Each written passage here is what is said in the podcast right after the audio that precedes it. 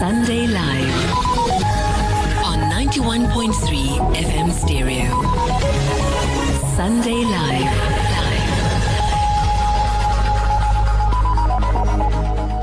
43 after 7. Good to be in your company. With the looming third wave, the country has only reached a 1 million mark vaccinating our people, and many more still need to be vaccinated. This is why Siyabuya is urging people not to be lax but still take precautionary measures of putting a mask, sanitizing, and social distancing to avoid large gatherings, as those are contributing factors for people who get infected uh, by COVID 19. Joining us online is Malene Rossouw, co founder and external lead of the Siyabuya movement. Malene, good morning to you.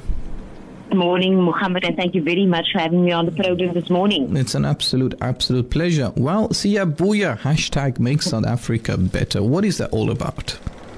Okay, so uh, the Siyabuya campaign, you know, was formed at the back of the COVID-19 pandemic, as you've rightly mentioned there, and of course the destruction that it has caused to the millions of lives and livelihoods, um, you know, in South Africa. So for those who don't know what Siyabuya means, it means we are coming back stronger. And as a country, we believe that we will come back stronger, but there are a few critical things that we have to do now. So when we formed the Siyabuya movement, we consulted a wide range of experts. Um, and they advise that there are three critical focus areas that we should be focusing on right now. The first one is public health as you've mentioned, and that is getting all our people vaccinated. We need to attain that herd immunity. We need to encourage more South Africans to wear their masks to sanitize their hands, to practice social distancing. Because what we've also been seeing now that there's the vaccination rollout, there's this apathy that is now sinking in. And, and um, we're very afraid about that because we're not out of the woods yet. We are still very much within this COVID 19 pandemic. The third wave is upon us, and our people must really be very, very cautious, especially during this time. The second pillar that we are focusing on is food relief and security and that is really ensuring that we feed the poor and the hungry. Uh, Mohammed, there's absolutely no reason why people should suffer hunger in this country. South Africa is not a food scarce country, and if each one of us at least reach out to our neighbor, to a family member, to someone in the community, and help feed the masses, we will be able to deal with that issue. And then the last pillar that we are focusing on is economic development. And of, of course, that is the big one. And that is creating jobs and ensuring that, you know, we make every legal business flourish in South Africa. So just briefly, you know, the three focus areas or the aims of Siyabuya is one, to build a network of those with a shared intent you know, to rebuild our social and economic fabric as a collective. Mm-hmm. The second aim is to support and to coordinate where appropriate and initiate actions to save jobs and to create jobs. And lastly, and most importantly, to bring people and organizations together to support those who need help to make South Africa a better place during and after the pandemic. Mm-hmm. Fantastic. Well, that seems like a very structured, a very well-rounded uh, understanding of, uh, um, you know, uh, how to get South Africa a better place, particularly navigating this difficult pandemic. Well, I suppose just looking at, uh, you know, the public health uh, um, tangent about uh, reaching out to our community and making South Africa a better place, how how would a movement like Siyabuya ensure that fake news is dispelled? And people are led to believe and people are led to investigate credible, reliable information regarding uh, South Africa's state of uh, or South Africa's state of emergency, particularly due to the coronavirus pandemic.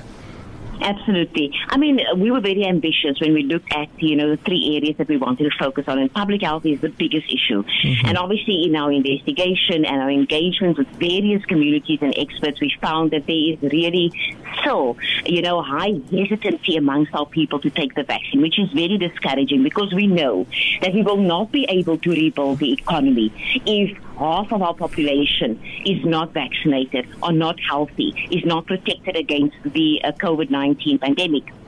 So, in that breath, uh, Mohammed, we've actually uh, recruited experts in the health sector.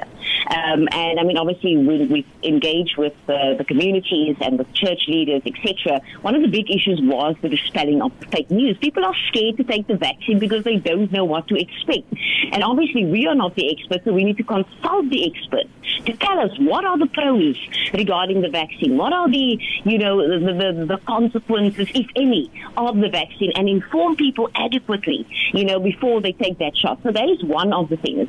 When it comes to encouraging, because one of the big parts of the Siyabuya campaign is to encourage an active and participatory citizenry, um, to encourage a, a group of change makers in South Africa. And we see that as a catalyst to unlock more active citizens. Um, you know, if I if I look, for example, regarding the food relief and food security, especially here in Cape Town. There's so many people doing extraordinary work.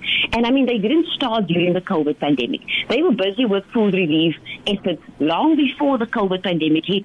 But I, what, what we feel as the Siyabuya campaign is that those people, their stories are not told. And that is really the role that the Siyabuya campaign will play. And that is to amplify those good stories of people, ordinary people in South Africa doing extraordinary work, going beyond the call of duty to reach out to their neighbors, to reach out to their communities and to feed. You know, yesterday I read a very interesting story of a lady in Grassy Park, for example. Her name is Vidat Saint. And this is one of the people that we want to feature as a Siyabuya hero in South Africa. Because this lady and her family, uh, they, they, they didn't have, you know, enough even for themselves yet even in their simplicity, even in their lack of resources, they still wanted to reach people. And that is the kind of stories that South Africa needs to hear. We need more good news stories instead of these bad news stories that is dominating the space. Mm-hmm, mm-hmm, fantastic. I think that's definitely uh, uh, that's something that should be on our radar. How can South Africa's South Africans be involved, and how can South Africans contribute to the campaign? So, so Mohammed, South Africans are the Siyabuya heroes in mm-hmm. essence. They are the heart and soul of this campaign. And the comeback of South Africa is purely rests on the shoulders of ordinary South Africans. We already have amazing heroes who show us how they are making South Africa stronger together. So in the coming days and the weeks and the months, we will be everywhere in the media, on social media platforms, on air like today, asking South Africans to support the Siyabuya campaign by adopting it and to start showing how they are practicing Siyabuya behavior. We're not asking difficult things. We're merely asking people to wear their mask, to sanitize, to practice social distance, to get vaccinated should they, you know, meet the requirements of getting vaccinated.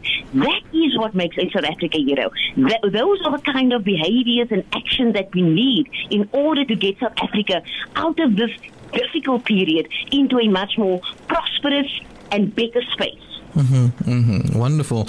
And finally, just touching and latching onto economic development, that's one of the pillars that uh, you're also advocating for. It's, it's crunch time for most people getting retrenched, unemployment gaining its maximum potential, and South Africans just living under that, uh, that threshold of hand to mouth. Um, uh, how can Siyabuya, how can South Africans continue ensuring that economic development rises and that people can just simply survive?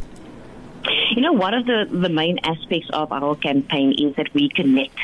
We connect people, for example, people that are unemployed or even people that has a business idea, but they just cannot get to market. And that has always been the challenge. Mm-hmm. Um, we, we've seen very negative stories, but we've also seen a lot of innovative stories young people that were unemployed that started their jobs during the COVID pandemic. Can you imagine that? But they have actually gained momentum. Um, they, they, they were able to create jobs through their innovation, starting small. So the role of Siyabuya is to connect those kind of people with people that have access to market, people that have the access to resources, to be able to assist them in their businesses, to grow their businesses so that they can in turn create jobs, much needed jobs in South Africa. Siyabuya is not going to create the jobs. We are not the experts, but what we do is we tap into the expert pool and we get those experts in and we say, okay, we have a business here that would like to grow. They are struggling with X, Y, and Z. Will you be able to assist them to grow? And that is the role that our organization plays up. Wonderful. Well, Malene, thank you so very much for your time. I like the passion, I like the enthusiasm that you share, and I hope South Africans can continue championing this cause and be our own heroes. Thank you so much. Thank you, sir. Appreciate it. Well, Melinda Rossouw, co-founder and external lead of the Siyabuya movement. Live from Cape Town, this is the voice of the Cape. The voice of the Cape.